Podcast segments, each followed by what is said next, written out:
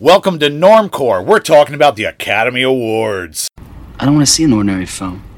I want to see something extraordinary. Your sacrifice completes my sanctuary of 1,000 testicles. Do you ever feel as if your mind had started to erode? Welcome to 1000 Wives of Weird, the podcast. It's about everything weird, mostly movies. I'm Billy Martell, and with me, as always, is. Uh, Academy member Brad Hefner. Exactly. And today, as the intro said, we're not talking about weird movies or obscure movies. We're talking No. about the most main of mainstream. yes, Academy fodder. We've sold out, motherfuckers. There's some uh, good picks in here, though. there are some good picks. So the Academy Awards uh, is a weird, weird institution. Uh, in- not not in, not in the good weird way that we usually talk No. about. When I say weird in this way, I mean it's odd that it's still around. Back in the day, Hollywood decided we're we're going to stick it to the critics by uh, saying that we're the ones who know how real movies are made. Therefore, we'll decide at the end of every year who made the best of the best movies nowadays it's more of like this weird sort of gasp at cultural relevance where at the end of every year the Oscars say we know what's important and then nominate only a few movies that came out during a certain number of months right before the Oscars took place. Yeah, and that all have a very similar vibe. They all have a very similar vibe. They lack they, there's a certain lack of imagination. Yeah. Uh, there's a lot of movies p- It's- produced by the uh, Disney Corporation, especially Mm-hmm. in the animated categories and special effects categories. Comic books, horror movies, uh, anything that we would consider genre fiction is usually eschewed. Yep. Real life stories and anything relating to topical political discourse of the day. Or- Again, to assert Hollywood having some sort of uh, political or cultural significance. or is- anything that is like, hooray for Hollywood. Hooray for Hollywood is a big one, which is also again about asserting Hollywood is significant, Yes. y'all. So it's it's Someone made a movie about how Hollywood is good. Right. Thank God. So y- yeah, it's just a lot of sort of old white people talking about like we know what's we know what's hip with the kids. It really is sort of like uh, a group of people like that Batman would encounter in a cave somewhere. we control the moving pictures, Batman. we know what's Exactly. best. Yeah, exactly. It's it's it's basically the Hollywood Court of Owls. Yes. Yeah.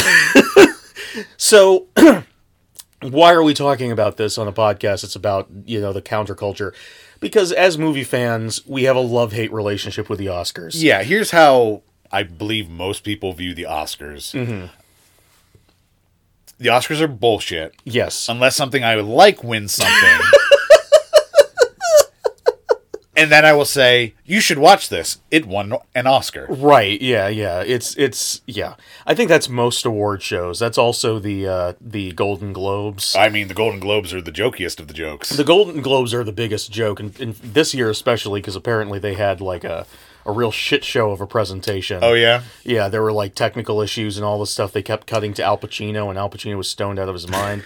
so yeah, so but the Oscars are really making a big push, especially in 2020, the year that when Hollywood was the least relevant it may have ever been.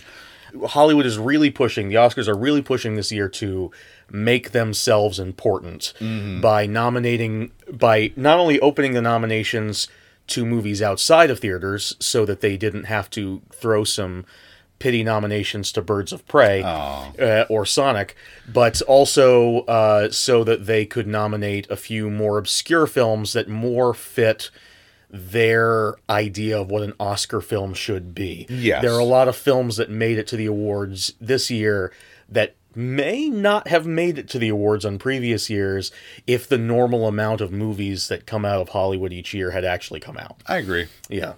Uh, so today we're talking about our predictions for the Oscars. We're also going to talk about since 1000 Wives of Weird was begun in 2020, we're going Yes. to talk about the movies that we covered that we thought should have been nominated instead. If we were doing our own Oscars, right.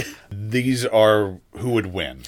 And as we said in the Horse Girl episode, we're also going to be talking about a few other movies that came out in 2020 that we think deserve honorable mention. Yes. Even if the Oscars themselves don't necessarily want to talk about. First one for me is definitely Birds of Prey. We haven't gotten to that part, but since I already mentioned it, Yeah. Birds of Prey was a pretty great movie. Oh, absolutely. And at least in one of the technical categories for Production design, if nothing else. produ- uh, production design. It was so good. yeah. Uh, yeah, but because it's it's a comic book movie that's not produced by Disney and therefore did not spend thousands of dollars trying to pay off the Oscars, uh, whoever's a member, the members of the Academy, it did not get nominated. So fuck it. So uh, how are we? How are we going to do it? We're just going to go through our lists of, of Oscar noms. Uh, sure. This we're in kind of un, uncharted territory with this. We don't have a single narrative to talk about. Yeah, we don't. Uh, we didn't really. and neither of us were able to before because we had to rush this episode out at, between the time that the nominations happened and the uh, between the time the nominations happened and the actual Oscars show. We kind of had to rush this out, so neither of us got a chance to watch all of the movies that were nominated for every category. No, I think I ended up watching fourteen or fifteen. Uh, I think that's probably a fair guess uh, about as many as I watched. There are certain categories I had to just say, I have no idea. Like best documentary, no idea. No idea who's going to win that because I didn't watch any of them. Okay, I watched some of them. Okay, good. I All right. tried to watch uh, across uh, sort of a broad range. The only thing I didn't get to was any of the shorts. I watched one of the shorts and I have at least an opinion about some of them, but I don't know who's going to win. All right, so the first category, actor in a leading role, Yes. nominees Riz Ahmed for Sound of Metal, which we both saw, Yes. Chadwick Boseman for Ma Rainey's Black Bottom, which we both saw, Yes. Anthony Hopkins for The Father, Gary Oldman for Mank, which you saw. I did. And I refuse to watch. Really? I don't refuse to watch it. I don't want to watch it. Got it. Okay. And Stephen Yun for Minari, which was my big miss for last year. Really wanted to see it. Yeah. Uh, did not. Minari and the the father was my big miss. Yes. I, I really wanted to see that very muchly so. It has a, a topic that is very near and dear to my heart, but I missed out. I think it's bold to have Anthony Hopkins play Darth Vader. One of the most famous movie fathers. He's already done so- Hannibal. Let's have him play another iconic villain. He's he's hi- his his new goal in life is to play every entry on the AFI top 100 Yes. villains list. Next one, Michael Myers. A- after that, the Wicked Witch of the West. So who do we think will win this category? Uh, Chadwick Boseman for me. I think that Chadwick Boseman should win. Yes. and I think that in under normal circumstances, he would w- he will win this year, especially because he died. Yes. the Oscars are sentimental like that, and or the Academy is sentimental, I should say. And uh, he did give a career-defining performance It's amazing. in this movie. Like, if you have not seen Ma Rainey's Black Bottom, holy shit! It's a it's a pretty good movie. It's a pretty good per- movie, but Chadwick Boseman's performance He is incredible. is like touching the moon levels of amazing. The only thing is, again, because this is about more about the Oscars and the Academy saying we mean something than anything else. I have a sneaking suspicion at the back of my mind that Stephen Yoon might win. Okay.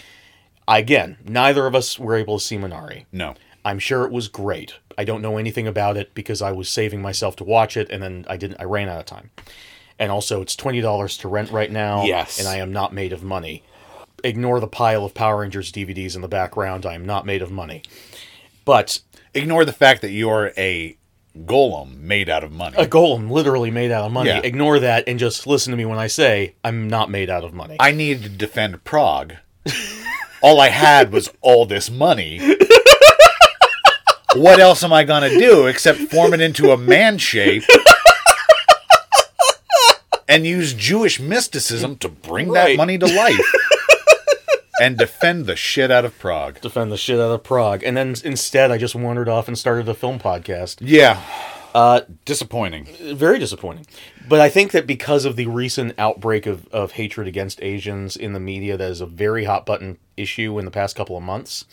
I think that Hollywood might want to push towards that a- a- angle into that and uh, not and award Stephen Yoon as a symbolic gesture. Well, I think that happened too late for that to really be a factor in the voting. you think so? I do. Okay. Here's the way he this could either be regular white Oscars Mm-hmm. or this could be the year of the black Oscars. Sure. And I think because of everything that happened in 2020, Mm-hmm. we're more likely to see the year of the black Oscars. Because again, Yes. uh, that's mo- much more in the minds of old people trying to be relevant. That is that is true. And also, like you said, Chadwick Boseman sadly Mm-hmm. passed away. He did. So here's here's my the only thing I will say against that. Hollywood is liberal, Yes. but it is it is mainstream liberal. yes. And it is much more fun for liberals to talk about Asian hate crimes than it is to talk about uh, police brutality against black people True. because uh, police brutality against black people shows that there is a systematic issue that needs to be upended in this country. And mainstream liberals want everything to go back to normal so they can go back to brunch. Yes. And hate crimes against Asian people can sometimes be perpetrated by black people. Yes. So it leads to more of a bad apples narrative. Again, I think all of that happened too late to really be. That is entirely possible. Now, out of all the movies we watched for this show, Yes. who do you think is the best lead actor? the best lead actor out of all of the performances that we've seen. Yes.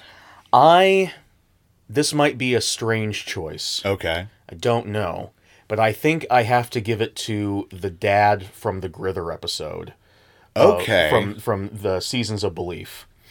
I think for my money personally and when I think back to all the the movies that we've watched, there have been some great performances oh, absolutely. but I think that the one that the the mo- the one thing that we watched that was singularly hinged on one performance or two performances Yes. that really uh, made the entire thing win or lose based on those performances was Seasons of Belief and uh, that dad or granddad was he He was a dad. he was a dad that dad really killed it He did. And then he was killed. and then he was Mm-hmm. killed Spoiler alert. Spoiler For This alert. very hard to find thing that you should absolutely watch. I would give it to Jean Dujardin in Uh-huh. Deerskin. oh I didn't count Deerskin because I think we did that episode this year Either way, like Oh, okay. just just every anything we've done Oh, before this. okay. I'm sorry that I didn't uh, make that clear. I misunderstood when I was making my thing. Oh, that's okay. Yeah. But I thought that's one of the best. And I I said this on that episode, but it is hard to judge performances in foreign languages. it is. Just that's the nature of the beast. Yeah. So when a performance really comes through, despite that language barrier, I'm fucking blown away. He did that with uh, for me in Deerskin. I completely agree with with everything you're saying there. Uh, I guess we'll just have to fight to the death for our choices later on. Yeah, we will. Yeah. Okay. Uh, best supporting actor. Who are the nominations there? Sasha Baron Cohen for the trial of the Chicago 7 which we both saw. Daniel uh, Kaluuya, I hope I'm saying that right. Sure. For Judas and the Black Messiah, which we both saw. Leslie Odom Jr. for One Night in Miami, which we both saw. We did.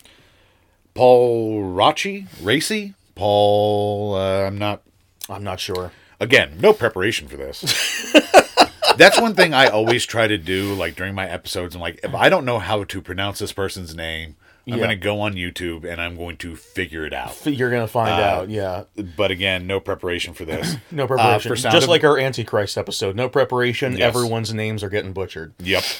Again, apologies to Charlotte Gainsbourg, but for Sound of Metal and Lakeith Stanfield, also for Judas and the Black Messiah. Mm-hmm. All right, Billy, what do you think should win?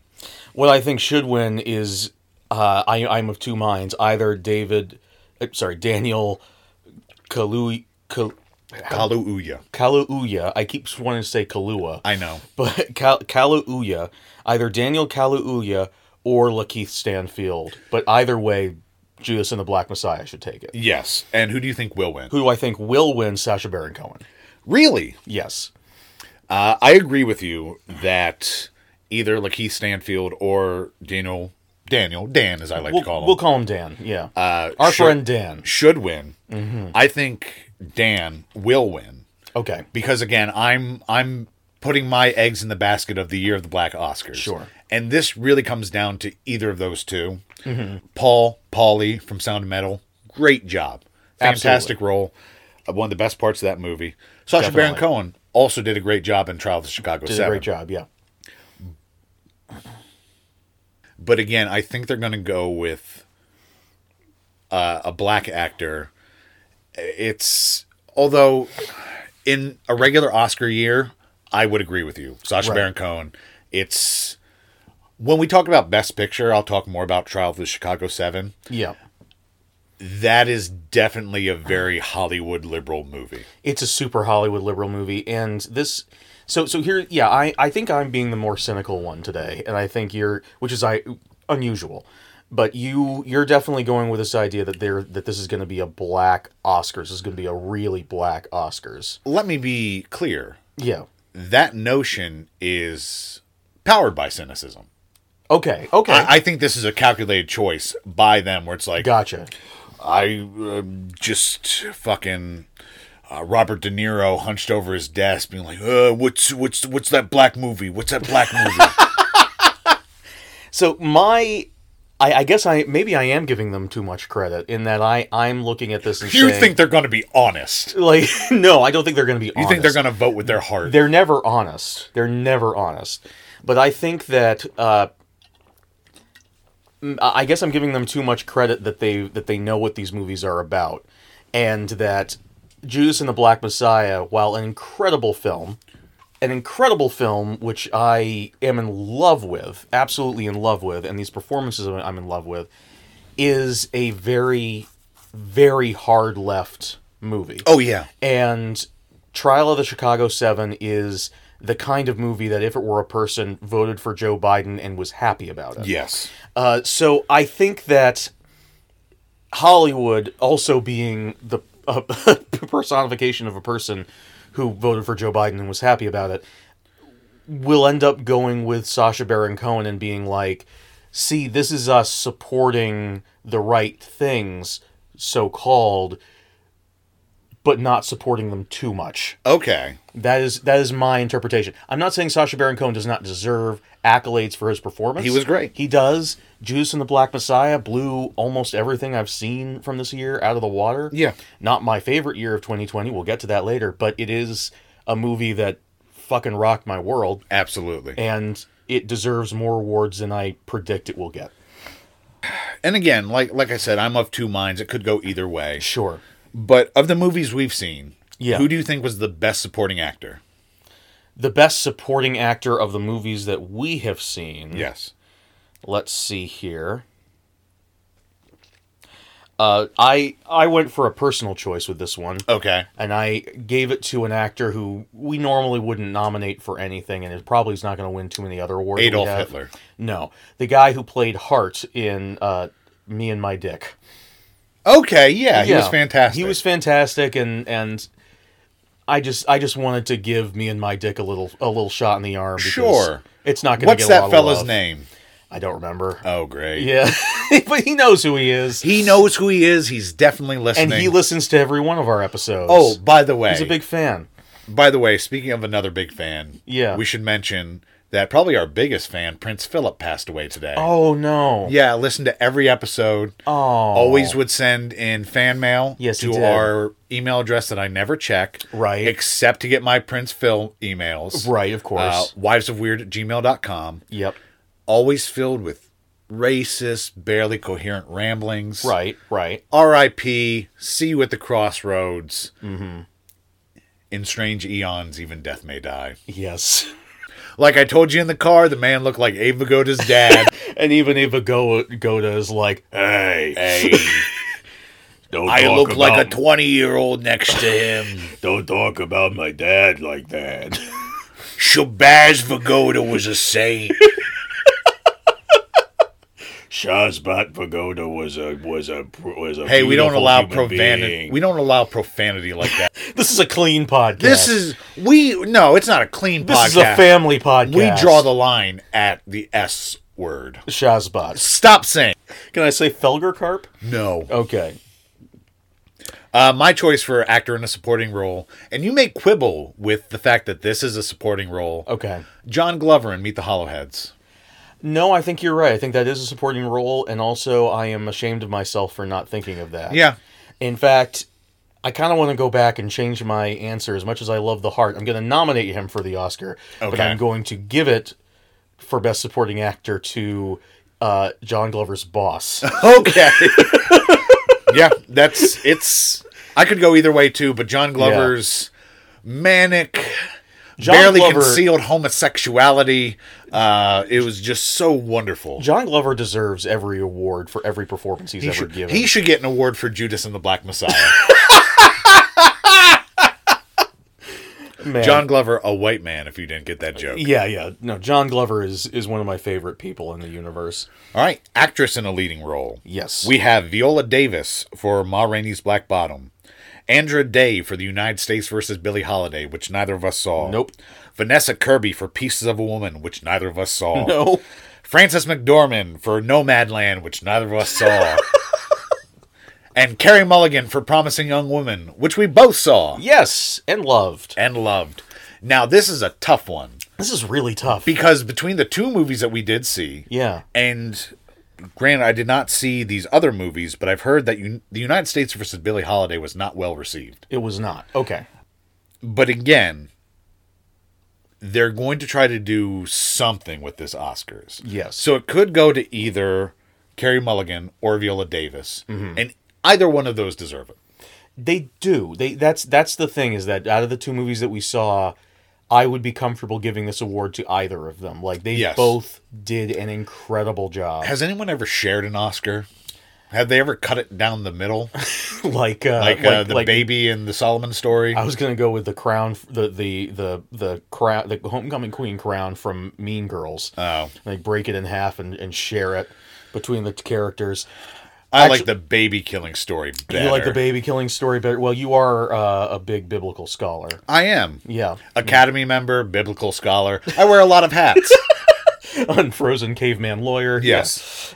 So yeah, I I I But honestly gun to could your see head, who would you choose? that. Who would I choose? I would choose Viola Davis I think I would too. because as good as Carrie Mulligan was, there's a difference between protagonist acting and character acting. Yes. and protagonist acting in my very uninformed opinion i mean i've acted but like i'm not a paid actor i No. just do community theater uh, is easier it's easier to go in and, and be the cool person to be the inter- Yes. yeah to be the interesting central focus ma rainey is viola davis transforming into a different person Absolutely. completely Carrie Mulligan is fantastic, absolutely but I could definitely see other actresses playing that role. sure And it's also I do. We don't It's- want to take anything away from her. That's No, that's the thing. absolutely not. We loved her in this. the movie. thing is, it's not a flashy role. no, It's a flashy. It's it's a it's, a great movie. It's it's a great movie. It's it's a flashy movie. it's a flashy movie, but that role is very flat. She's very She's a protagonist. she's yes she is and She's meant to be a character, but at the same time, she's also meant to be enough of a. Any protagonist has to have enough blank slate in them that the audience can put themselves in that character's shoes. But part of her character is that she's sort of numb.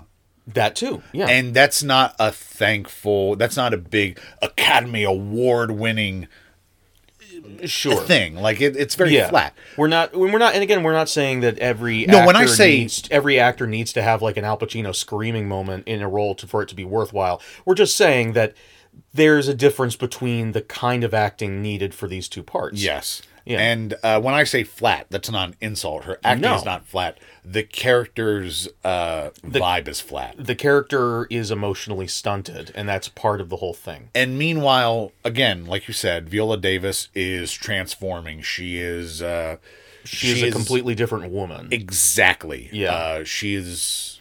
and we've seen Viola Davis act before. We've seen she's been nominated and won awards in the past. And she's fantastic. and she's fantastic. This is something I've never seen her do. Like I've No, this never is- seen a character like this from her. No, absolutely not. Yeah. And it's uh, so I think it's going to go to Viola Davis. I I I I think that uh, they both have an equal chance of winning the Oscar. I just think it should go to Viola Davis.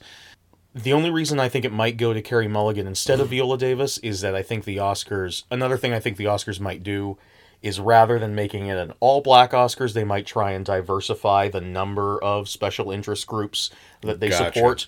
And given that, uh, for those who don't know, uh, Promising Young Woman is a movie about a woman dealing with the fallout from a rape that was not uh, penalized because of trying to preserve the dignity of a of a young white man, Yes. and they would want to probably throw some accolades towards that. And I do not think, as much as she also deserves praise, I do not think the director of that movie is getting an award. Probably not. But for the movies that we watched, Best Yes. Actress. Best actress from the movies that we watched. Ooh, uh, let me see here. This is the one of the ones I did not prepare ahead of time. I think for this, I'm going to circle back around and, and go back to me and my dick again and, and give this to Jamie Lynn Betty. Jamie Lynn Betty. Okay. Yeah, for from the lead of that play. It's goddamn insane that I'm not a Star Kid fan. Because you know all their names. Why is that? Because Uh, Jamie also, Lynn I'm Betty- older and do more substances than you. Well, I have ADHD, so. I'm sick of that excuse for you not remembering things. Uh, it's the reason. But yeah. I would, again, I was thinking all of the movies we watched prior to this, Right. which, granted, this episode is going to come out before the H- Horse Girl episode, Yes. but I think I- I'm of a few minds here. Okay. Allison Brie for Horse Girl. I- Yeah. If we're Yeah. if we're pulling just from our pool, she was fantastic. She was utterly fantastic. Yeah, I forgot to to factor her in. Or now that you mention Seasons of Belief, the mom from that episode, Yeah. she was also fantastic. Yep. Yep. Uh, so those would uh, I think I, I think I have to go with with uh Alison Brie. Yeah, that was- because we did talk about that that we would have nominated her in that episode. actress in a supporting role. Right. Maria Bakalova for Borat subsequent movie film, Mm-hmm. which I did not see I did see. because I have the and the older I get, the m- less I can tolerate like prank stuff, Got it. even if the targets deserve it. Okay. This I I will say this movie had far less pranking in it than the first one did. Okay. and the people who they pranked the the and had far more range of reaction there were people who he would prank and they would genuinely show concern for him rather than Oh, okay. hating on him all the time or or revealing themselves to be bad people which actually that that was what was cool about Borat's subsequent movie film. Not only was it funny, but it went all the way around the horn and came back to being like inspiring and beautiful. Gotcha. Yeah. Around the horn, like people had to do when during the Suez Canal blockage. Exactly, exactly. Um, all, all the cultural references today. If we make it to 100 episodes, I think we should sail around the Horn of Africa. We'll talk talk about the African Queen and sail around the Horn of Africa. I mean, they didn't sail around the Horn of Africa in that movie. I've never seen that film. I barely know anything about it, but I know they didn't sail around the horn. I know it's just about African boats. God damn. Glenn Close for Hillbilly Elegy, which Right. is insane because I heard nothing good about that film. I have heard nothing about it other than it's another movie where Glenn Close wears a lot of makeup and does an accent. Neither of us saw Hillbilly Elegy. No, we did not. Uh, Olivia Coleman for The Father, Amanda Seyfried for Mank, and Yu Jong Yoon for Minari.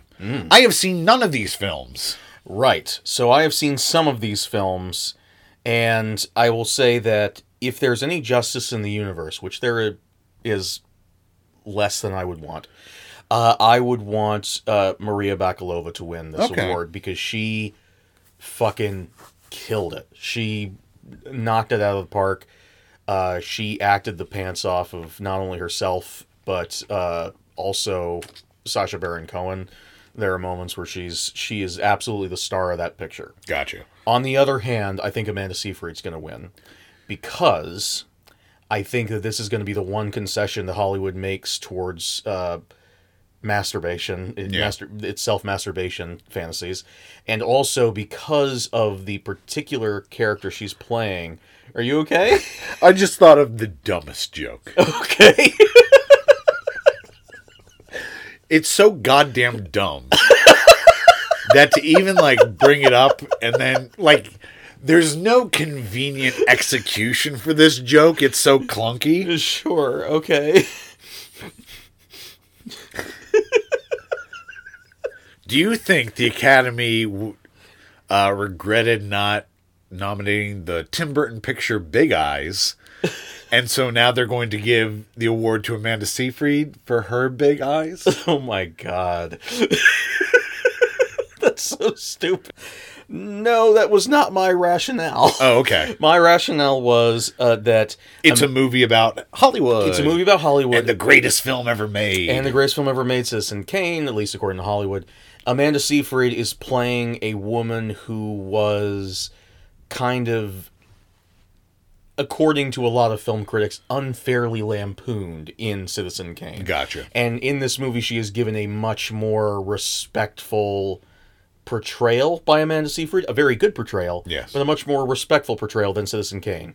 According to my very limited research, the truth of this woman is actually somewhere between the two portrayals. Okay. Not quite as res- respectable and and strong as Amanda Seyfried, but not quite as cartoonishly uh, bitchy as the character from uh, Citizen Kane. Gotcha.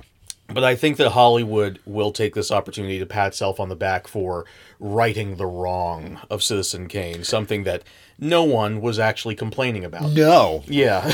Although when we did that seven mile unity march, Mm-hmm. I did uh, see some signs that said justice for Amanda Seyfried and Mank. And no, none of us understood it because the film wasn't out Oh, the yet. film wasn't even out but yet. this person must have been like part of production. Everyone was giving that person weird looks. Yeah. Yeah. The fuck is a mank? Isn't that some sort of like a wild cat? Is that a cat? That's a manx. you spelled it wrong. Again, not having seen any of these movies, Yes. I'm going to say Olivia Colman because she's Mm-hmm. always great. Olivia Coleman is always great, and I part of me also wishes that she wins because her speeches are always hilarious because she Yeah. never prepares. and she always raps. And she, I was gonna And say she says the N word with a hard R, which is not great, but it's entertaining. but she's having so much fun. she's having so much fun. No, she's she never prepares for her speeches, and she always trips over herself. It's it's ad- it's adorable and very charming. Now, best supporting actress in the movies we've seen. In the in the movies that we have seen, uh, let's see here. I'm going to give it to again. Can't remember the character's name, but the supporting actress from Martin. Okay, the uh wh- which one? The, his cousin or the older lady? His cousin. Okay. I thought that she she she had such a strong presence despite having so few scenes in that film. Okay. Yeah. I'm going to also choose from Martin. Okay. I'm going to choose Tom Savini He's not even an actress. as the priest. Oh, wait, no, he didn't play the priest. Yeah, he did. George Romero played the Oh, priest. that's right. That's how good George Romero was. I thought he was Tom It's Savini. Savini. What the fuck? No, I'm going to give it to actually. This is I I had thought of a few of these, uh, and I just randomly thrust this on you at like uh, ten o'clock this morning. But Yeah, this uh, was a very last minute addition to this episode. this was one that I hadn't thought about a lot. But I think I'm also going to give it to Jamie Lynn Betty this time for uh, the, guy, who didn't, like musicals. Oh, good choice. She was fantastic in that. She was. Jamie Lynn Betty is always good. but uh, who uh, also it'd be funny if Glenn Close won this because I think everyone would be very angry. Glenn Close is always up for an Oscar for some role where she wore a lot of makeup and did an accent of some Yeah. kind, and she will never win for any of them. Probably not. Not a single one of them. Glenn Close, but no cigar. I guarantee you there's at least one Academy member who's made that joke every fucking year. I'm sure. To her face, and she avoids them like the plague the rest of the year. also, because they're the only um, minority nominated, Yu Jong Yoon has a very Yes. good chance. Very good chance. Very good chance. Next, animated feature film. Just one second. Since we're making all these comments, I want to be very clear. We are. n- I, I'm, I'm Joe Biden. I want to be clear. I want to be clear. Uh, we're not Malarkey, malarkey, my dog bites people. malarkey. My dog bites people. Oh, my dad said I could never play the piano. That's why I became president. Uh, there's. We're saying a lot of stuff about like oh the the the the Oscars going to people because of uh, because of their race or their ethnicity. We are not saying that these actors do not deserve this. No. and we are not saying that Hollywood does not need more diversity Absolutely and not. that in general, despite the cynicism behind these moves, these Oscars going to these people is not a very good thing. yes. We All are we're saying is that the Oscars are cynical fucks and they make decisions based on shit like this. and they play games. They play this is why the games. Oscars don't really mean anything Yeah. because only certain types of movies get nominated for Oscars. Is what we're Right. saying. Right. Like, uh, absolutely not. Uh, we, we just want to make because a lot of people will say the same things that we're saying, and what their intention of coming out of this is is is making like talk about like fucking diversity hires and No. like why the character have to be Asian? Would isn't, wouldn't it be better if you were saying something about being Asian and all that sort of fucking bullshit? It is awesome when there is more diversity. Diversity is Absolutely. a strength, and frankly, I think we're all, at least the two of us, are a little bit tired of hearing about stories about white people all the time. yes. Uh, so great, more of that, please. But it would be unrealistic for us not to take into account that the Oscars is full of shit, and Yes. these these are the kind of decisions they make. Exactly. Yeah, but I just wanted to say that out loud in case anyone is going to say, "See, these guys are saying what I've been saying all along. We're not saying what you're saying, Todd. Fuck off, Todd. We know who you are, Todd." I know a lot of low quality Tods. Yeah, It's not a good name. it's not a good name. Not a lot of high quality Todds out there. No. We love. Uh, I love Todd in the Shadows, but that's about it. Okay, I don't Yeah. know the fella. Yeah, Best animated feature film. right. Disney's gonna win it. Of course. They always do. Onward, which we both saw and hated. It was not good, Except for two sequences. except for two sequences and like the char- the actors' chemistry was pretty good. I guess. Um, Yeah, Over the Moon, which I saw half of. Mm-hmm. Shaun the Sheep, a Shaun the Sheep movie, Farmageddon, which neither of us saw. no. Soul, which I saw, Yeah, I did not see it. and Wolf Walkers, which I also saw. I wanted to see it and l- ran out of time. I really want it to win because it looks awesome. I just watched a trailer earlier today and it looks amazing. I agree with you. It looks fantastic. Um, the story did not do it as much for me. Not as much.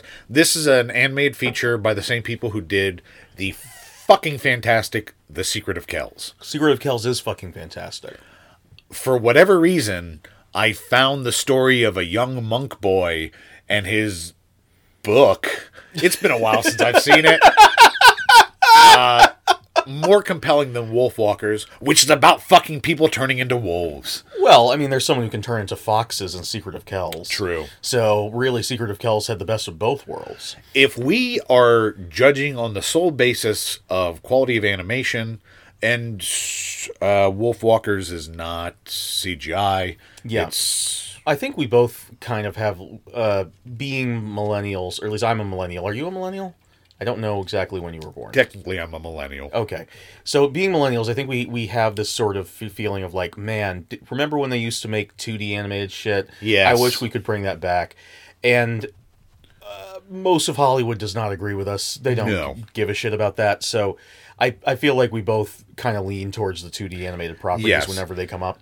but uh, it's a gorgeous looking movie it should win soul will win Mm-hmm. Soul will win. soul is not a bad movie Okay. Uh, soul is very ambitious for pixar or disney or whatever the fuck yeah. uh, it's much better than onward Good. has a much better heart And this being the potential year of the Black Oscars, this is the first Pixar feature with a black lead. uh, Great, great. So uh, it's going to go to Soul. It's going to go to Soul. It- There's no it's- question of it, of it no. going to anything else. And Soul's worth watching. okay, Uh, it's it's good. I so people have been telling me it's the one of the best movies Pixar's ever made.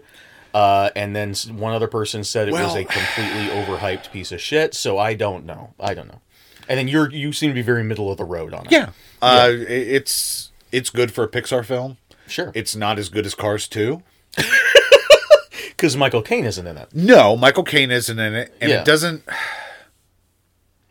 Mater has such pathos. Mm-hmm. Mater is.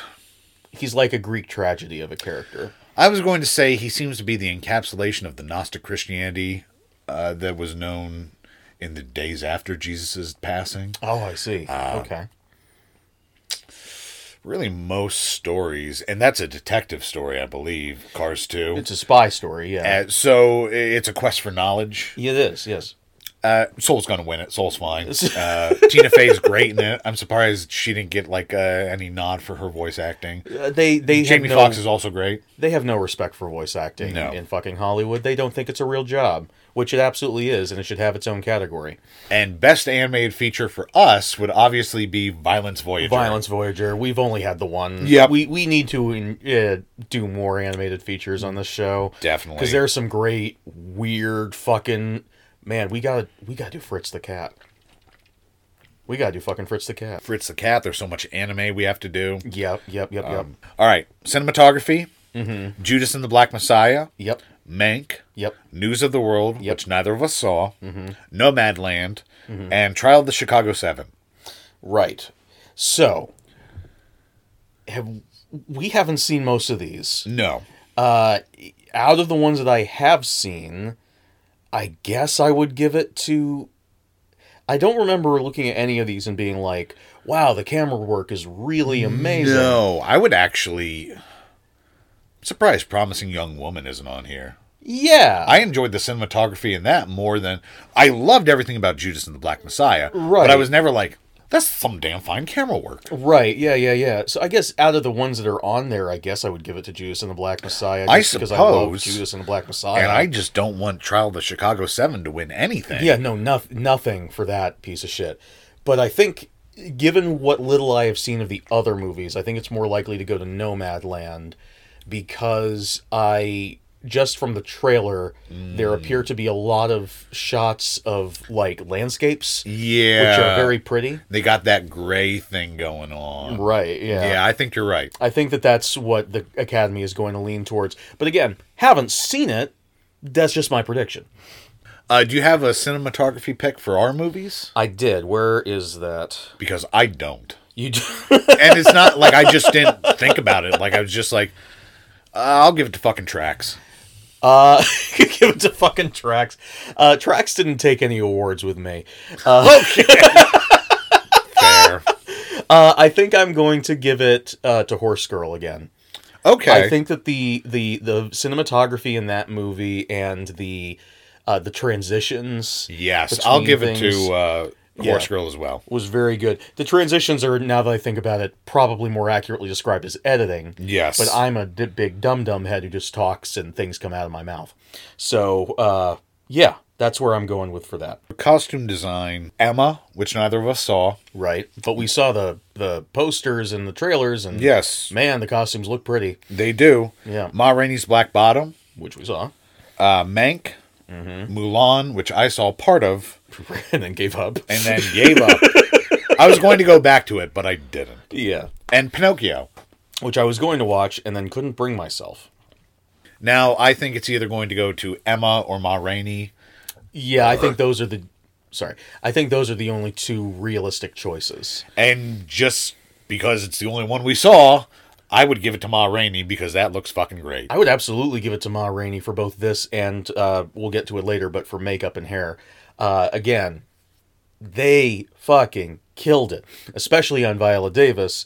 Uh, but also, but Oh, for yeah. all the other characters as well, they fucking nailed it. Chadwick Boseman Yeah, has a dinosaur costume that just He sings Jonathan Richman's "I'm a Little Dinosaur," Right. And he does a sh- soft shoe routine, and so laden with irony and Yeah. just it's fantastic. It's fantastic. you are convinced he's a real dinosaur with a person's face coming out of his neck. we should have mentioned Ma Rainey's Black Bottom was directed by Terry Gilliam. Yes. Yeah. But yeah, no, I, I I absolutely think it should win. I have a sneaking suspicion that Emma is going to win instead because Probably. it seems prettier. Yeah. But I, I've never understood why and, and where the awards for makeup and costume design from the Oscars go to. They always go to very Yeah. weird choices. The only time I've ever agreed with it is when they uh, gave the award to the costume designer for Mad Max Fury Road okay.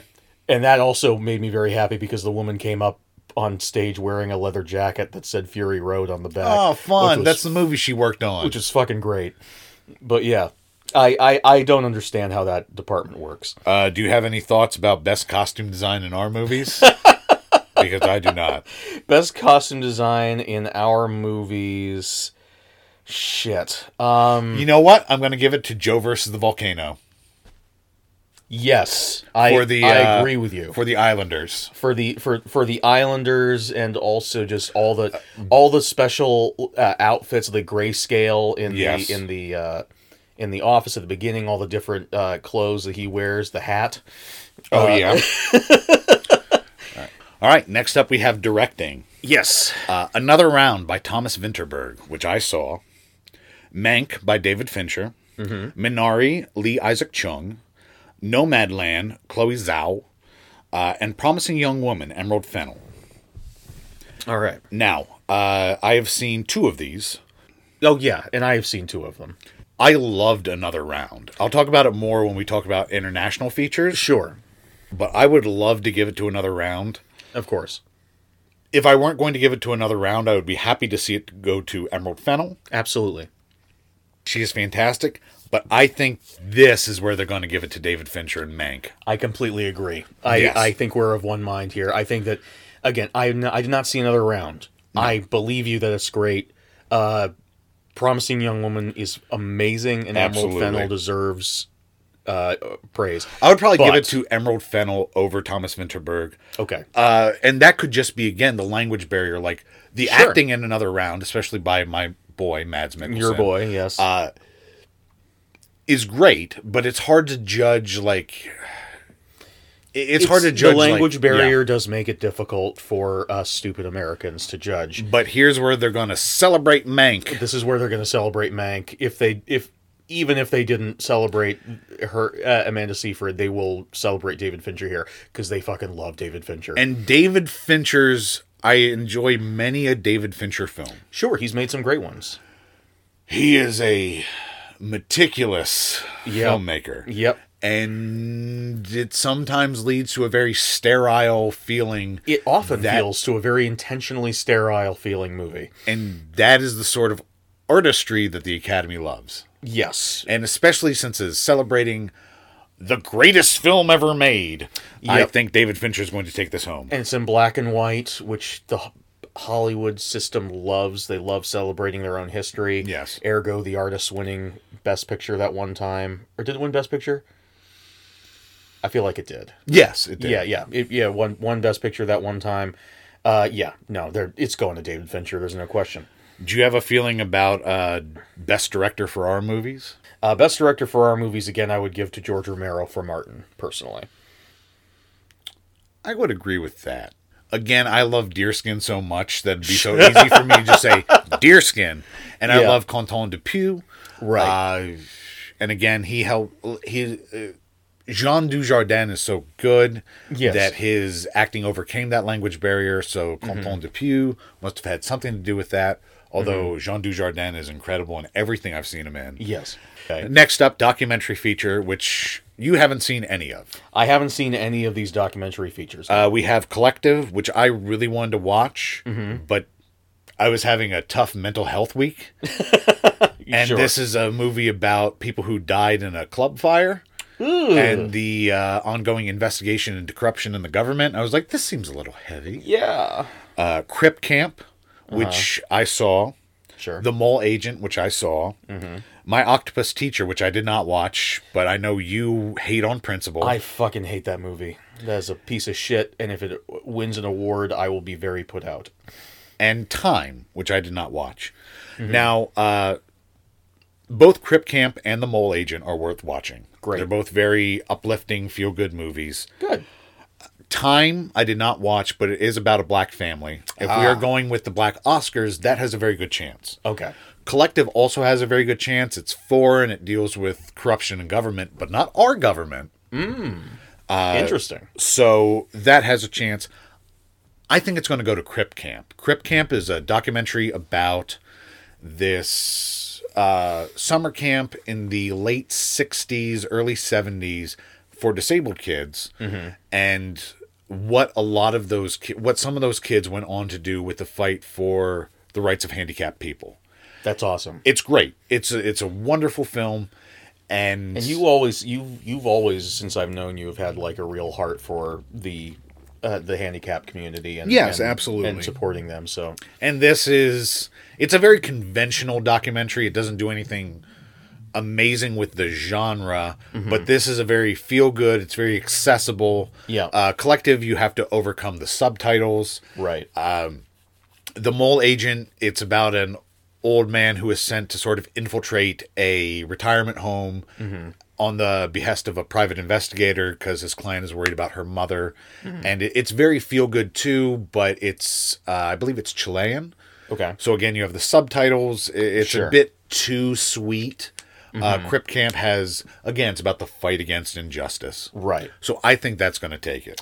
I it from you make a good argument, and again, I haven't seen any of them, so I think we're Next going up- straight to international. International feature, uh, another round, which I saw. yes, Better Days, and that's from Denmark. Better Days from Hong Kong. Collective from Ro- Romania. The Man Who Sold His Skin, Tunisia. And Quo Vadis Aida from Bosnia and Herzegovina. So I've only seen another round. This is another reason why I wanted to see Collective because it does double duty. right. The Man Who Sold His Skin sounds very interesting. I think that's a documentary as well. I believe it's about a man who is, in order to do something, Okay, he agrees to have his skin tattooed as p- part of like a sideshow, I think. interesting. Okay, But I did see another round. yes, I don't know that, and I fucking loved it. It's Yes. it's one of the hardest thing barriers to overcome with foreign movies is comedy.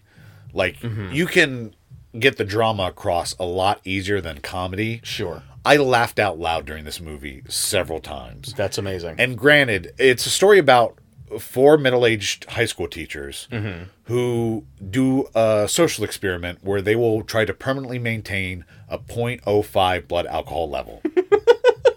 so it's a lot of drunk acting, which is very easy Yeah. to get across. It's very funny, yes, but it's also, this is such a unique film. I'm a drinker. yes, It gets me into trouble at times, sure, but I have come to a place where I feel like I have a healthy relationship with it sure. you do not see a lot of drinking movies that highlight the good things in an adult way. There are usually two kinds of drinking movies. Mm. Yes. There's very heavy drinking is bad movies like Leaving Las Vegas. Right. Or there's very juvenile movies like say Animal House or Beer Fest or stuff like that. Sure, where the the drinking is more of an excuse so that stupid things can happen. Yes. Mm-hmm. This is a movie about hey, sometimes you get drunk and have a pretty good time. Sure. and that's awesome. And it does deal with some of the heavier aspects of drinking. Those are probably the weakest parts of the movie. Okay. But I would love for this to win best international international feature. I don't think it's heavy enough to do it. Gotcha. Okay. But I could not handicap the rest of them because I don't know. So I would say probably collective, just based on what I know of it. Sure. Or the man who sold his skin. Do you want to take a moment to talk about your boy? Uh, Oh, Mads Mikkelsen. Yeah. Yes. Uh, Mads Mikkelsen is one of the stars of Another Round. It's an ensemble piece, but it mostly follows him. And I fucking love Mads Mikkelsen. yeah. If there was anybody who I would allow to suckle at my teat, it would be Mads Mikkelsen. Really? I don't know why he would want to, But if we ever met, Yeah. and he was like, was interested. and he was like, I feel I can trust you. yeah. I need to suck a lot of teat. I'd be like, I got you. Is it fair to say he's your favorite actor, or is that too far? He's one of my favorite actors. Mm-hmm. I think my favorite actor will always be Harry Dean Stanton That's fair. because of Repo Man, if nothing else. Though Right. he's amazing in everything. Mads Man. Mikkelsen is a close second. For makeup and hairstyling, you think Ma Rainey will take it. I think so. We're not going to get in depth into this one. Yeah, we'll just skip over that. As well as music and original score. I would say probably Soul. I think there's no question about it. I think Soul's going to win it. I think John Baptiste is exactly the kind of person the Oscars want to prop up in front of uh, their uh, in front of them. Although apparently Trent Reznor was a part of this as well. He was also a part of it. Yeah. weird. He also did the score for Mank, I think. Well, Trent Reznor Him- is all over the Oscars this year. Well, David Fincher and Trent Reznor yeah. are like that. Yeah, they are. They are indeed. Music original song. I don't think any of us have a strong opinion about this, but we're pretty sure that Eurovision isn't going to win I yeah, we're because we both saw pretty that. damn sure. We both made the mistake of watching that movie. I wouldn't call it a mistake. It wasn't a good movie, but I don't. Well, I did get regret to it. see Dan Stevens playing a gay Russian, and Yes. that that has changed my life for the better. And there are some catchy songs in this. There are some okay songs, uh, but uh, one of them that's not okay, i- Is- not that great, is the one that's nominated. I thought it was fine. I I thought it was fine for a comedy movie. It's okay, but I've forgotten it immediately. It's not. It's not Oscars good. no, it's not. It's not award worthy. but they were clearly scraping at the bottom of the barrel. They were if they're going clearly for a scraping at the bottom of Netflix the Will barrel. Ferrell comedy. Right, right, yeah. Uh, one, I'll, we're going to talk about Oscar snubs in a bit, but I will just say right now, Doja Cat's "Boss Bitch" should have been nominated from Birds of Prey.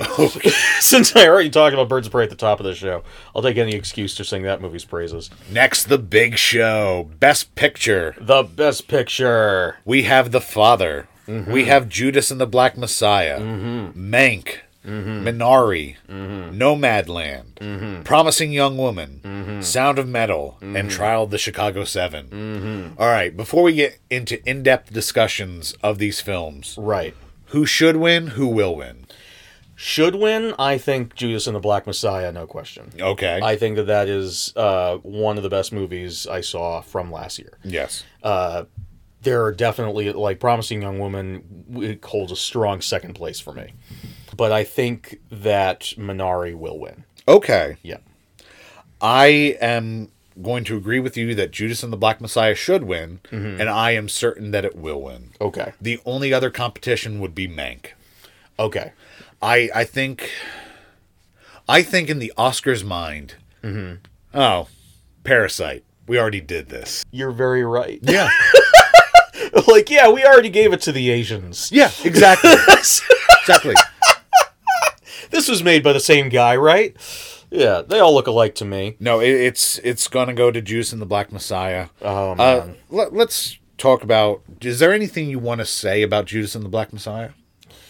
I just uh, I think that everybody needs to watch it. I think that if if there's I think that it's a movie that needed to be made. It was made by the people who needed to make it. Yes. People who were directly connected to the Black Panther Party in real life.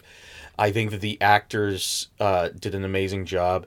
There's I've never seen a movie about this time in history that has made me s- that has gotten me so pumped up Yes. as Judas and the Black Messiah. This is like a real. This is a movie about a real life s- fucking superhero, yeah. uh, and it feels like it, but apparently, at the same time, does not change a whole bunch of shit. no. From what little research we've been able to do, it seems like a lot of what happens in this movie actually really fucking happened Exactly. they they present the actual message of the Black Panthers, which has been sadly mostly ignored Yeah.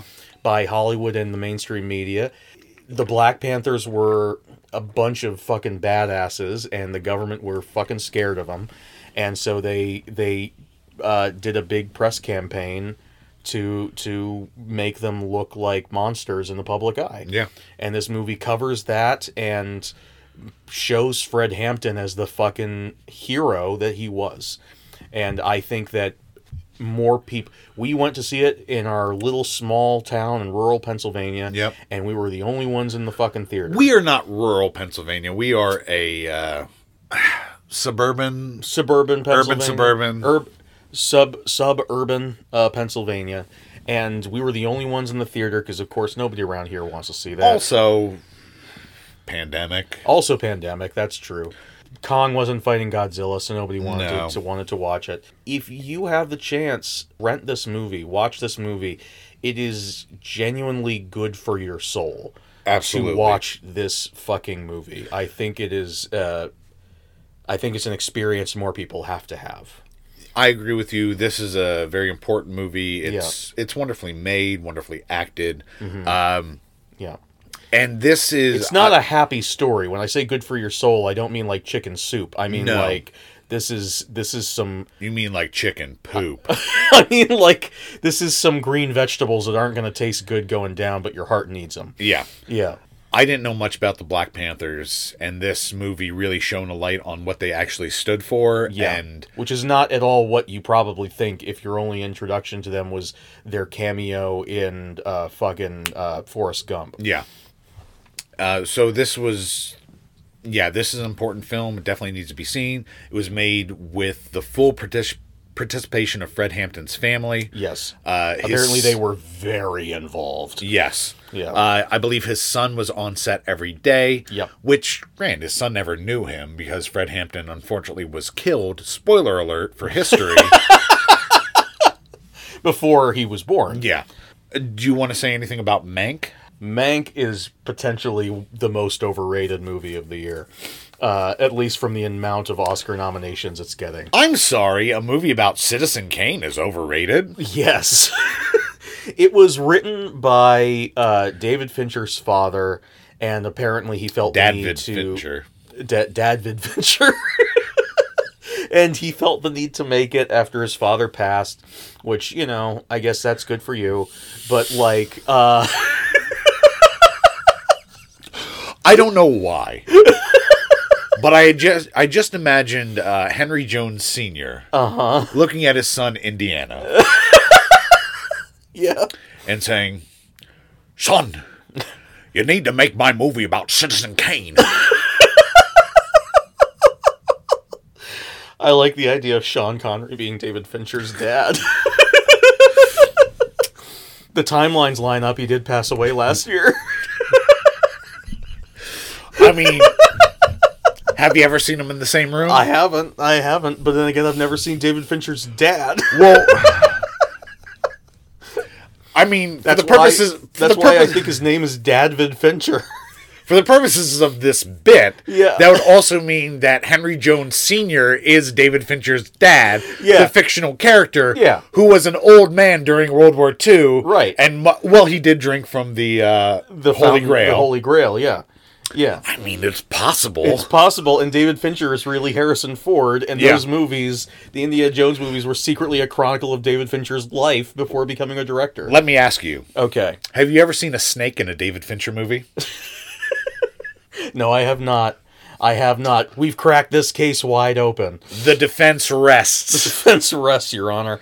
So, uh, Mank is a out of sequence film about the screenwriter whose nickname was Mank, who wrote Citizen Kane, who at the time that he wrote it was on the outs from Hollywood after pissing off Hearst. Yeah, William Randolph Hearst. William Randolph Hearst is the best part of the movie as he is played by one of my favorite actors of all time, Charles Peter Cushing. that's my favorite actor of all time. One, one of my favorite actors of all time is an ever growing list of character actors. Uh, but in this case, I mean Charles Dance, uh, who I will always remember for saying the line, Hello, I've just killed someone and I did it on purpose from Last Action Hero, one of the best lines ever spoken in a film. Uh, but anyway, uh, he plays William Randolph Hearst perfectly. Gary Oldman does a fine job of playing Mank. Amanda Seyfried deserved to be nominated for her performance. She did a fantastic job. However, this movie is just a long series of sucking Hollywood's cock. Let me ask you a question. Yeah. If Mank had been the Pokemon Mankey, Okay. better film? Yes. Okay. Absolutely. Especially if Gary Oldman was still playing him. Especially if Gary Oldman evolved into a primeape. That I would was be just boxing motherfuckers. the, that would be the ending of the movie is that he finally he finally evolves into And a I- primate. I might be wrong. Okay. It's been a long time. Sure. But I think.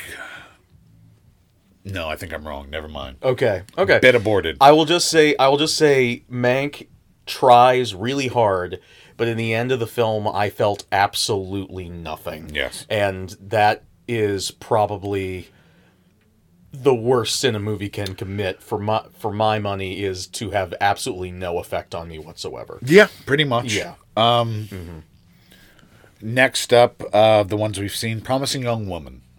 Now, I think any other year, Yes. Promising Young Woman would not be in this list.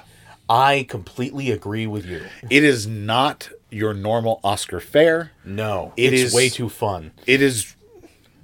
That's a word for the movie that I don't know necessarily I agree with. It's uncomfortable, but like, man, there It looks visually gorgeous. it's gorgeous. It's, colorful, which the Oscars do not like. it has They have- character. It has character. It has personality. There's a moment at the end when our character is going into the climax of the movie when an orchestral version of "Toxic" by Britney Spears starts playing, and it is one of my favorite. If I could give an Oscar for the best moment in film of 2020, that would win it. gotcha.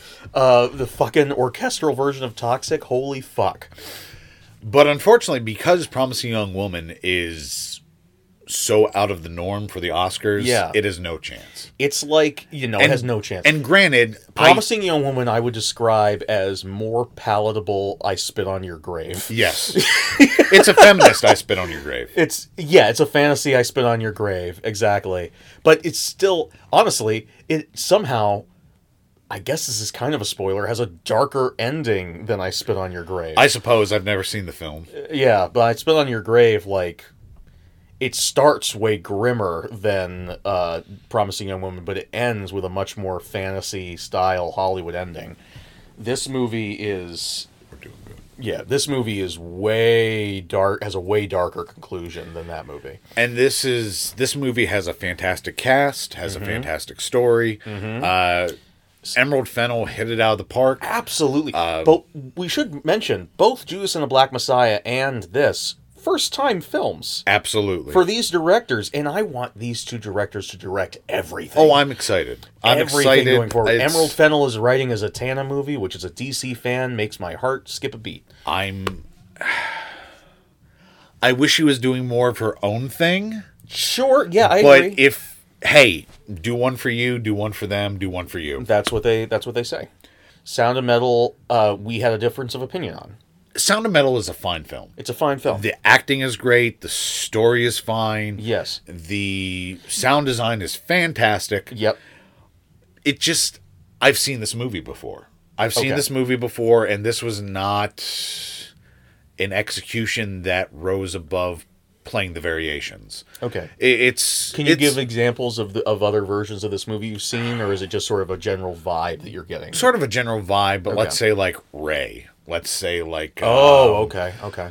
let's say uh, any movie where suddenly somebody has to learn to overcome a disability, Okay, which there are a lot of, okay. I feel. I have not seen as many movies like this personally, and I had never seen a movie about being deaf from the perspective of the deaf person before. Yes.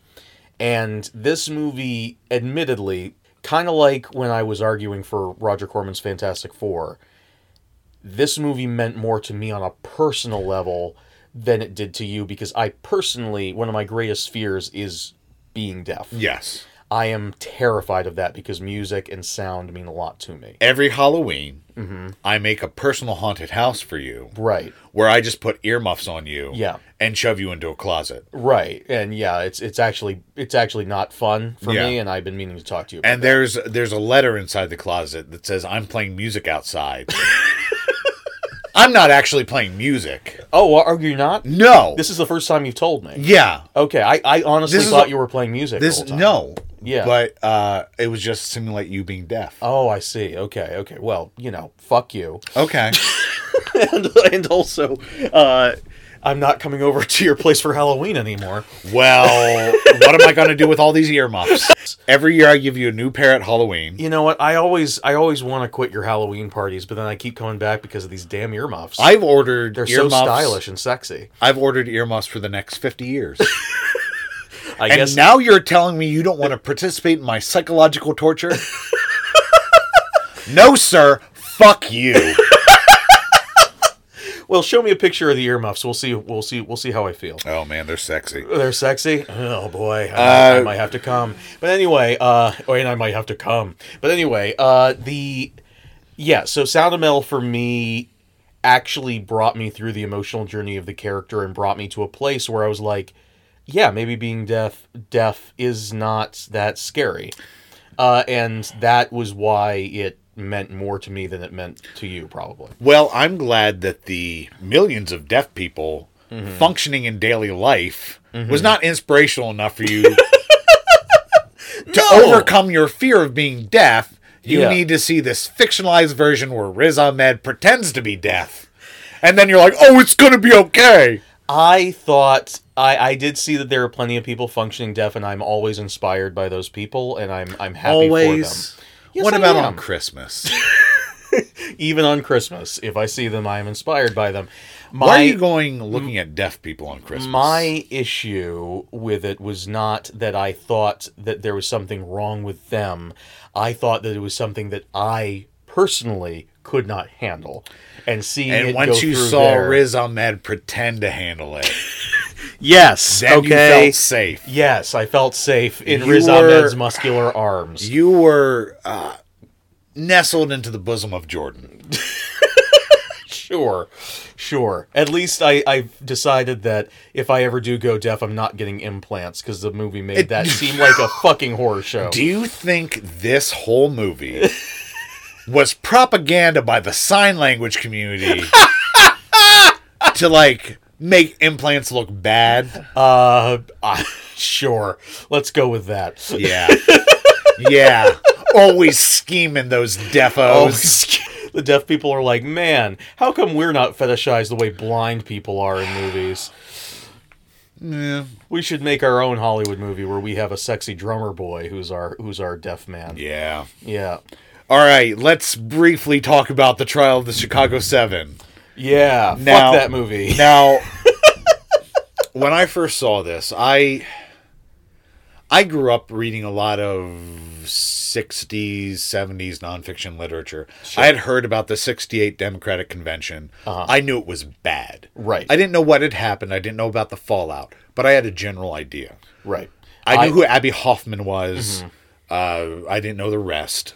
I had a vague idea of what it was as well, mostly from watching a YouTube video before the movie came out from Legal Eagle, which Gotcha. talked, which talked about it. So I more recently found out about it, but yeah, I, I went into it with a similar amount of non-information. And when I watched this movie, Mm-hmm. I loved it because it's all about standing up to the man. It's all Right. about uh, working against the system. It's all about uh, progressive politics, which I'll get into a We'll little get bit. into it later. Um, it voted for Joe Biden and it liked it. Yep, it's it's it's a fucking rousing story. It feels like that. But then the more I looked into it, the more I realized that everything, almost everything in that movie, is fabricated. Yeah, they And- changed everything to make it more palatable to white people. Yes. And it's a very fucking compelling movie.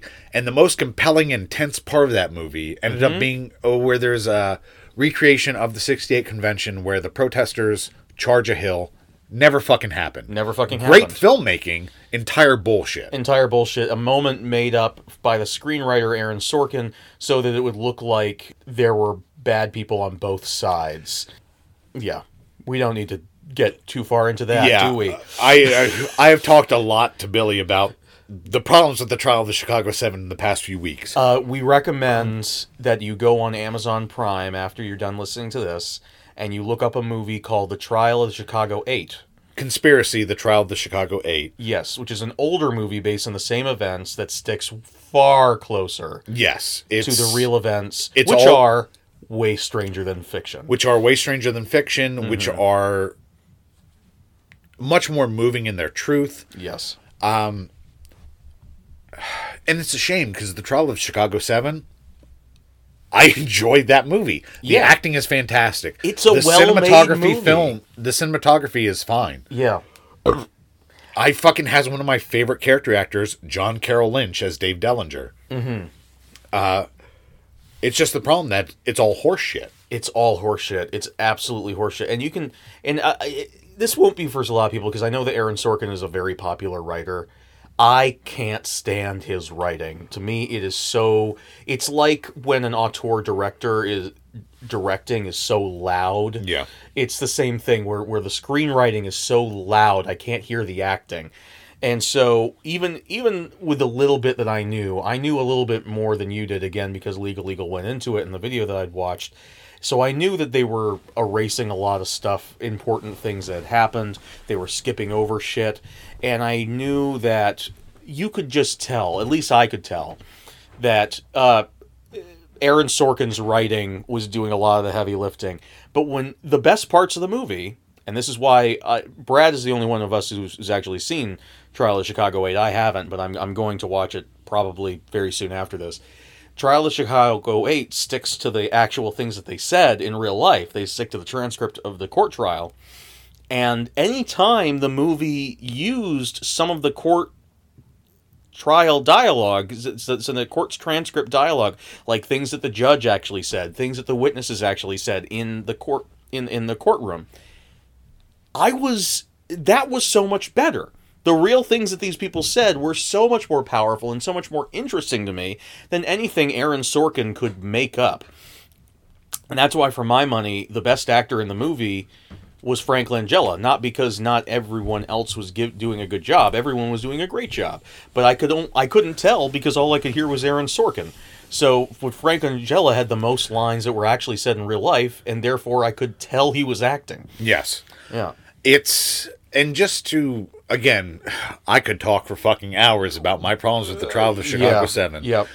But one of the biggest problems and one of the reasons why any other year this would be prime Oscar bait is because this is a movie about people who believed in progressive politics. Yep. Not just ending the war in Vietnam, which is the main focus of not just trial of the Chicago, Chi- trial of the Chicago 7, Yeah. but also conspiracy trial of the Chicago 8. Right. Uh, because That's what they were protesting. that's what they were protesting. Yes. But all these people also believed in much firmer pro- progressive politics. yeah. They they were much farther to the left than Aaron Sorkin is. Yes. Yeah. And that is significantly downplayed in Trial of the Chicago 7. Yeah. In fact, the the, the most left wing one of them, Sasha Baron Cohen's Yes. character, is made out to be almost an, an Oh, antagonist. to he's the a rest of the fucking group. clown. Yeah. And granted, Abby Hoffman was a clown. Yes. But he had legitimate beliefs. He was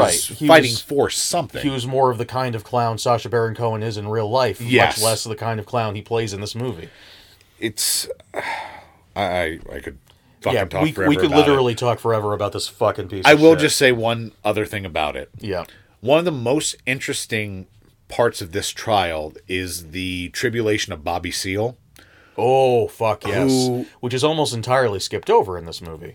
They It's- feature it. They feature it, but it's one uh, heavily fictionalized because in this movie he's portrayed being given counsel by Fred Hampton. Yeah. never fucking happened. Never fucking happened. Uh, yeah, Fred Hampton is in this movie, and I feel very bad for the actor who had to play Fred Hampton in, in a movie that is now being intentionally compared with Judas and the Black Messiah, where one of the greatest performances of the year was an actor playing Fred Hampton.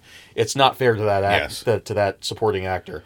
But um, very briefly, Bobby Seale was the only black member of these men who were put on trial. Yes. And he, He was, was- not actually with them, as He he, was- pointed out multiple times. He was in Chicago for I believe about two hours. They say. yeah, something like that. Uh, he is was repeatedly denied his legal counsel Yep. and denied the right to represent himself, Mm-hmm. and he was bound and gagged for three days. In the movie, it's more like three seconds. It's one day, and there's a whole bunch of bullshit. Like they play violins. the sad violin There's a- music. here's all you need to know about the trial of the Chicago 7 Mm-hmm. Aaron Sorkin invents a sympathetic member of the prosecution in order to be like, sometimes the establishment's good, right, guys? yeah, they cast Joseph Gordon-Levitt as like a sympathetic member of the prosecution team to stand up for the rights of the defense attorneys and stuff like it's it's such horseshit. Yeah, they it's show they terrible. have loving scenes between him and his family and how everything's going well and uh, yeah. Mm-hmm. All right. Uh, production design: Ma Rainey's Black Bottom or Mank, the only two we've seen. Uh, I, Ma Rainey should win. Mank will win. I think Ma Rainey should and will. Okay. I, I don't think they're going to give that much to Mank. Mm-hmm. And we'll talk about one of the most significant snubs, I believe, for the Oscars a little bit later in our snub section. for Sure. that. Sound. Sound of Metal should win, Sound of Metal definitely should win. given that it's all about fucking sound. And that's one I didn't write a should win and will win segment. I did a will win Sound of Metal, and a it would be funny if Mank would win because Mank has one of the worst sound design decisions of any movie I, I have seen in years. Mank want was designed to be seen in the theater. David Fincher is one of those Hollywood directors who's like, my movies deserve to be seen in an auditorium. So he designed the audio to sound like you're sitting in an old timey theater. So the audio is both uh, shitty, like an old timey theater speakers would be, and also he puts in an echo effect so everything sounds like it's echoing off the walls of an old movie theater. It would it would be great. Yeah. It wouldn't make sense because it's not the time period of Citizen Kane. Right. But it would be great if he went really old school and all the sound was just plinky piano. Dum, dum, dum, dum, dum, dum, dum, dum, dum, dum, dum, dum, dum, dum. Apparently, old movies to you are are are are, They're all silent films. our our our jizz whaler music from the Star Wars universe. the fuck is a jizz whaler? that's um that's the that style of musician that the uh, the musicians are in Star Wars jizz whalers. Oh, that's right. They do call it jizz. They it's called jizz, and they're Oh, j- and man. a, a musician who plays jizz is a jizz whaler. but anyway, uh, but yeah, Thank so God I, that's I canon. I would. I would think it would, was really funny if Mank walked home with that award, but Sound of Metal is going to win. Sound of because- Metal is come going on. to and should on. win. Visual effects, the only one I've seen out of this all the way through is Love and Monsters, which is a very fun action adventure film. Mm-hmm. Sure. Uh, very much like Zombieland. It's definitely worth checking out. I- Mm-hmm. It's not going to rock your world, but it's fun. Michael Rooker's in it. He's always fantastic. We love Michael Rooker here. Oh, and uh, Jessica Henwick, the best part of the Iron Fist series, is in it. Oh, fun. I would say uh, the only one that I would think would might be a contender for that is uh, again a movie I have not seen.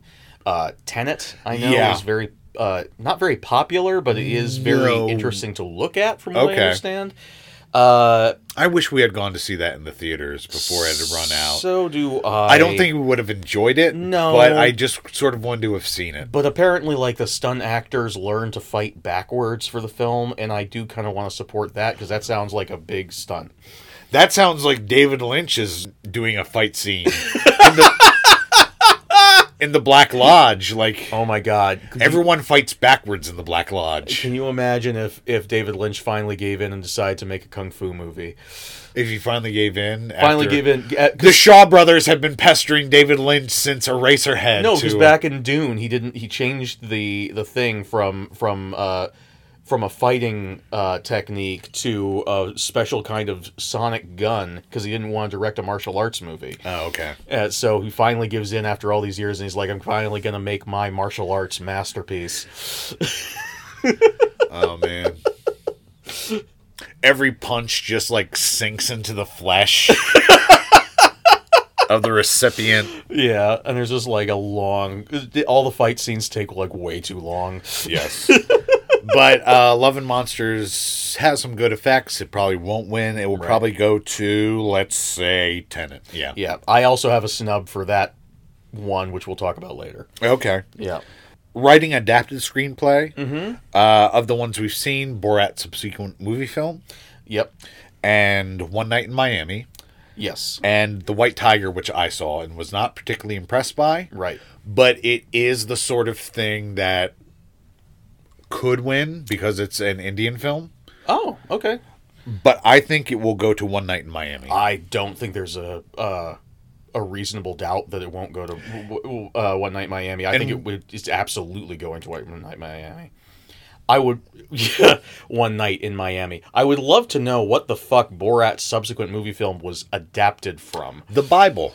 There are some weird things. Can we? I just I just want to say it. We don't have to discuss it. Say it. But I'm just going to say it out loud. It's super weird that both the leads from Judas and the Black Messiah were nominated as supporting actors. We don't have to discuss it. I just want it said that, like, that's super weird and stupid. We don't have to discuss it. But it is Judas and the Black Messiah. I thi- I am 100% sure this is an actor thing where it's like both of us are crucial to the story. Yeah. Neither of us lead it. Let's both go for supporting. You think that they made had a choice in this? Yeah, I do. I, I think it was probably a discussion by the filmmakers like, what do you want us to submit for? Oh, oh, okay. I- If that's if that's what happened, then that's pretty cool. I am 100% sure that is what Okay. it is. Because otherwise, it would be Daniel Kaluuya Mm-hmm. in lead and Lakeith Stanfield in supporting. I would call them both leads, but okay. I mean, it's also hedging your bets. What can Sure. Mm-hmm. we win? Do we want to try to stack the leading actor where we have less of a chance? Mm-hmm. Sure. Or do we want to go supporting where one of these performances is going to stand out above the other? Gotcha. Okay, that's that's a, a better way to look at it than I had not thought of. But yeah, and One Night in Miami, fine film. fine film. Yeah, I enjoyed it. not I my favorite. Uh, great performances from the whole cast. Absolutely. I Yeah. particularly loved Muhammad Ali, even though he didn't talk about uh, tooth decay. You didn't talk enough about Tooth Decay for me. Uh, my personal favorite was um, Jim Brown. Jim Brown. Yes, that actor. I've seen that actor in a bunch of other stuff, and I've always kind of liked his the cut of his jib. Yeah. And this is the first time he really got to to cut loose and do some real some real powerful acting. And it's interesting that One Night in Miami and uh, Judas and the Black Messiah sort of They're around the same period. they're around the same period. Mm-hmm. Um, One Night in Miami is earlier. Yes. It takes place a couple months before Malcolm X is killed. Yes, and Yeah. it's after the Kennedy assassination. Yes. So probably like 64, I think. Something like that. It does say in the movie, we just missed it. but both these deal with very iconic black power structures. Yes. Judas and the Black Messiah with the Black Panthers, and One Night in Miami with the Nation of Islam. Yes. Yes. And Yeah. their different ideologies, although One Night in Miami doesn't really get into it because the Nation of Islam, the Nation of Islam, which is not Islam, the religion, No. it is It's- a entirely separate thing called the Nation of Islam. Mm-hmm. is odd. And finally, uh, writing original screenplay: Judas and the Black Messiah, Minari, Promising Young Woman, Sound of Metal, and The Trial of the Chicago Seven, which is completely fucking fiction. Yes. Uh, this is going to go to. This is the only category that I think Promising Young Woman could win. Fair enough. Okay. Yeah. I don't think it will. I don't think it will, but it has it has more potential here than in Best Picture. Yes. I think it's going to go to trial of the Chicago Seven. You're much probably to our right. chagrin because Hollywood loves Aaron Sorkin. They do. Yeah. And again, it's neoliberal bullshit. It is, and they love that. The shit. only other contender, uh, aside from Promising Young Woman, would be Judas and the Black Messiah, Right. To make it the year of the Black Oscars. sure. Uh, I think Honestly- it will go to trial at the Chicago Seven. if if I had my way, it would go to either of those two, Judas and the Black Messiah or Promising Young Woman. Yes. Both of them deserve it. Uh, but yeah, it is going to trial of the Chicago Seven, and we can't do jack shit about it. We can't Yes. By without the way, violent action. we have been missing out on our picks for our own movies for all these categories we were talking Right. about. Well, uh, let's let's save that for the end. Other Okay. 2020 movies. okay. Let's talk about snubs. sure. Let's talk about snubs. Let me open my list of snubs, which I haven't letterboxed here. Now, I, I think we both agree. We both watched the film Defy Bloods by Spike Lee. Yes. and that contains one of the most powerhouse performances either of us have ever seen, I believe. Uh, it's it's up there. I've seen a lot of movies, so it's hard for me Yeah, uh, to categorize but- that completely. But Okay, in terms sure. of 2020 movies, yes. I'd say within the last 20 years. Sure. Uh, Delroy Lindo. Delroy Lindo, who has been a a He's been around Uh, forever. a character actor who's just been chugging away in the background of all your favorite movies. He's he's been in Congo. He's been in plenty of episodes of all the TV shows you've ever seen on TV, and he came out of the gate like a fucking sledgehammer. he is the best part of this movie. Oh my it's not God. Mm-hmm. A, it's not a bad movie. Uh, it's a little shaggy for my taste. I don't It's- think Spike Lee was very it's- focused. It's on the weirder side of the Spike Lee oeuvre. Spike Lee has like a range of films. His films are on a spectrum from uh, just not very traditional Hollywood to super fucking weird. What the fuck are you doing? yes. And this one is a little is kind of in the middle, I think. Yes. At least from my very limited experience with Spike Lee films, it's it's not quite as mainstream as Black Klansman. No. it's not quite. It's not nearly as good as uh, Do the Right as Thing. Do the right thing, but it's not quite as like what the fuck are you on as the Old Boy remake. Okay. Yeah, It's there's a lot of fascinating stuff in that movie. there's a lot of especially- really good stuff in this movie. Absolutely, especially, this fucking performance. that performance. Chadwick Boseman is great. He's in as it. sort of uh, he plays like a, very inspirational leader in Vietnam, yeah. and It deals with uh, an aspect of history that neither of us had really thought about, at least when we were talking about it the other Yeah. day. Neither of us had really thought about, which is the idea of y- y- you're a black GI in the 60s in Vietnam hearing on the radio about how Martin Luther King Jr. just got shot in America. What the fuck does that do to you? Yeah. To think I'm supporting a country that is killing my people what am I fighting for? what am I fighting for? I never thought about that because I have had the privilege to never think about that. and those were my favorite parts of the movie, aside from anytime Delroy Lindo was on screen. Delroy Lindo plays a person who went through that experience back in the day and has now gotten older and has become a Trump supporter. Yes, and he makes a character that two left-leaning uh, suckers like us Yeah. would immediately discount someone like that I in- in would most be- movies we would immediately Yeah. be like ah this fucker and he makes that character the most compelling character in the entire absolutely. And Spike Lee knew it. That's why he he was like. The rest of the characters get their character development. They get their time to shine. Mm-hmm. Yeah. But this is clearly about. This is almost a character study of the Delroy Lindo character. Yeah. where it's like I think maybe at one point it was a completely ensemble piece, but Delroy Lindo, maybe just from the force of his own acting, Yeah. takes over the movie. some movies are made in editing like that. Maybe. Uh, Mm-hmm. And but he should have gotten he has either several. leading- Sorry, go ahead. he should have gotten either leading actor or supporting because it is an ensemble piece. And he has some moments where he monologues straight to camera. Again, Spike Lee movie, and uh, they were some of the most. They were some of the moments that I have been most intimidated by a character in a movie is when he was talking to me. I Yeah. was I was scared. He was gonna come out the the fucking TV screen and beat the shit out of me. So what's another snub you have? Uh, big snub for uh, special effects. This is a movie that I haven't actually seen, so maybe I'm being completely uh, up my own ass about this. But this has to do with again the fact that Hollywood uh, has is is allergic to imagination in movies. There is a movie that came out at the tail end of 2020, which looks like a movie that I'm going to fucking love when I finally watch it. Psycho Gorman Okay. which uh, is mostly a appears to be a big uh, showcase for practical creature effects. Awesome. which we do not have nearly enough in this day and age. And it's a it's it's a weird little obscure movie that I will might end up on the podcast at some point. Sure. it seems like it's it's more trying to capture that sort of that same tone that uh, Krampus is trying to capture. Okay.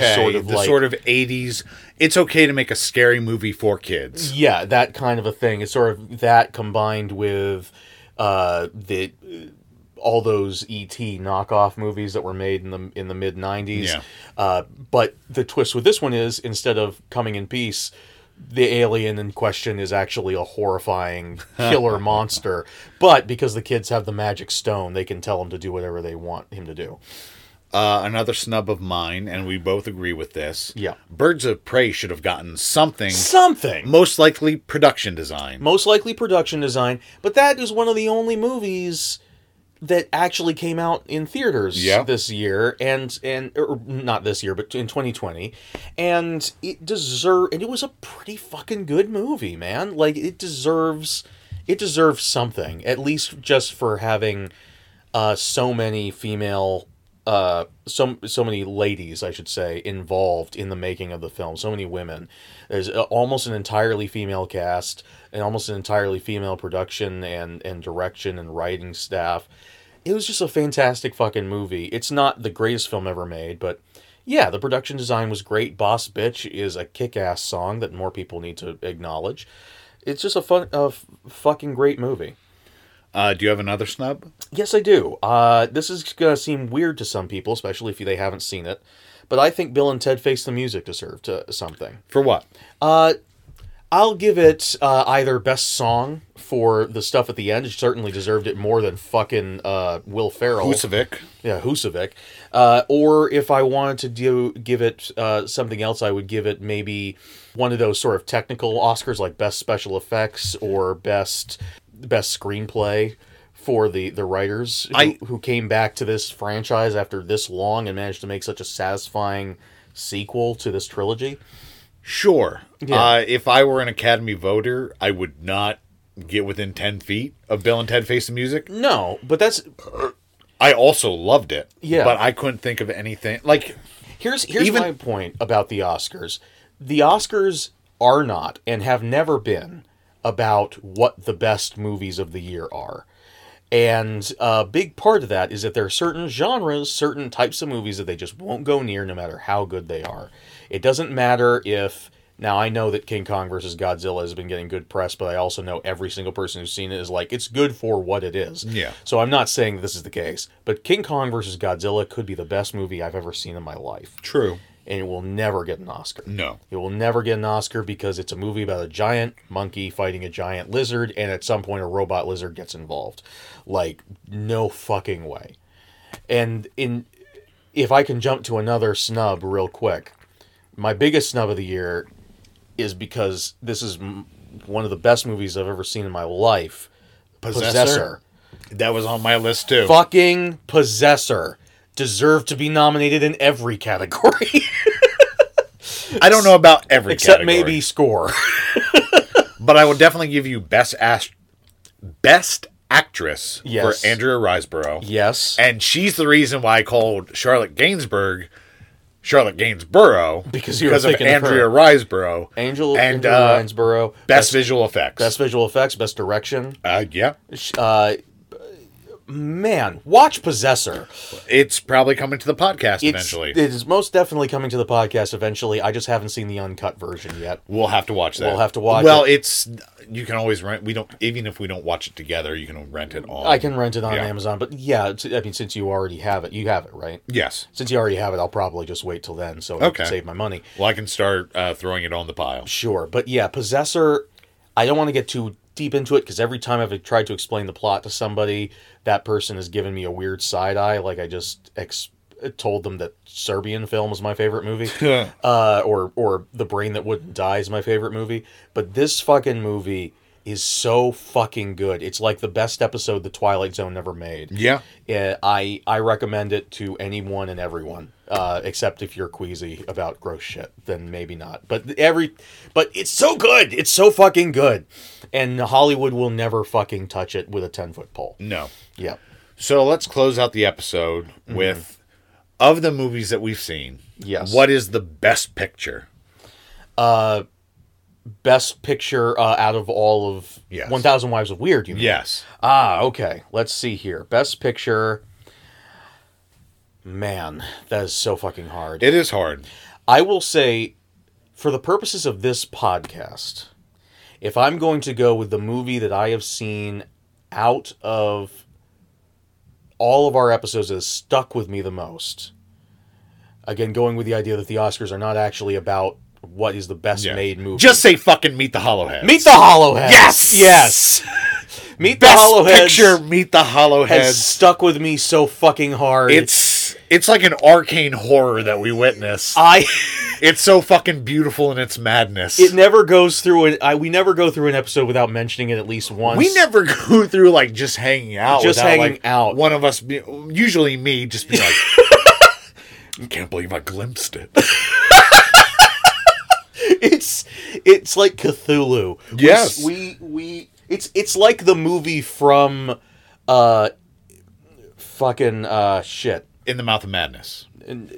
I Uh, cigarette burns. Cigarette Burns. It's like the movie from Cigarette Burns. Yeah. The the closer we got to it, the more it's imprinted in my brain, and now I can't I can't sleep at night. I just see tubes. I just see tubes with slime coming out of them everywhere I go. It's a movie that was so difficult for us on the first watch that we didn't like it. We and didn't only- like it! And only after realizing, like, only in talking about it, we're like, no, that was an amazing experience. And we- we just literally didn't get it. And since making that episode, we've never stopped talking about it. No. we've I mention it to people who have never heard of it. and our and our good buddy Matt Shackman or Shakeman went on to do WandaVision. The uh, young boy in that movie Uh-huh. is the director for all of WandaVision.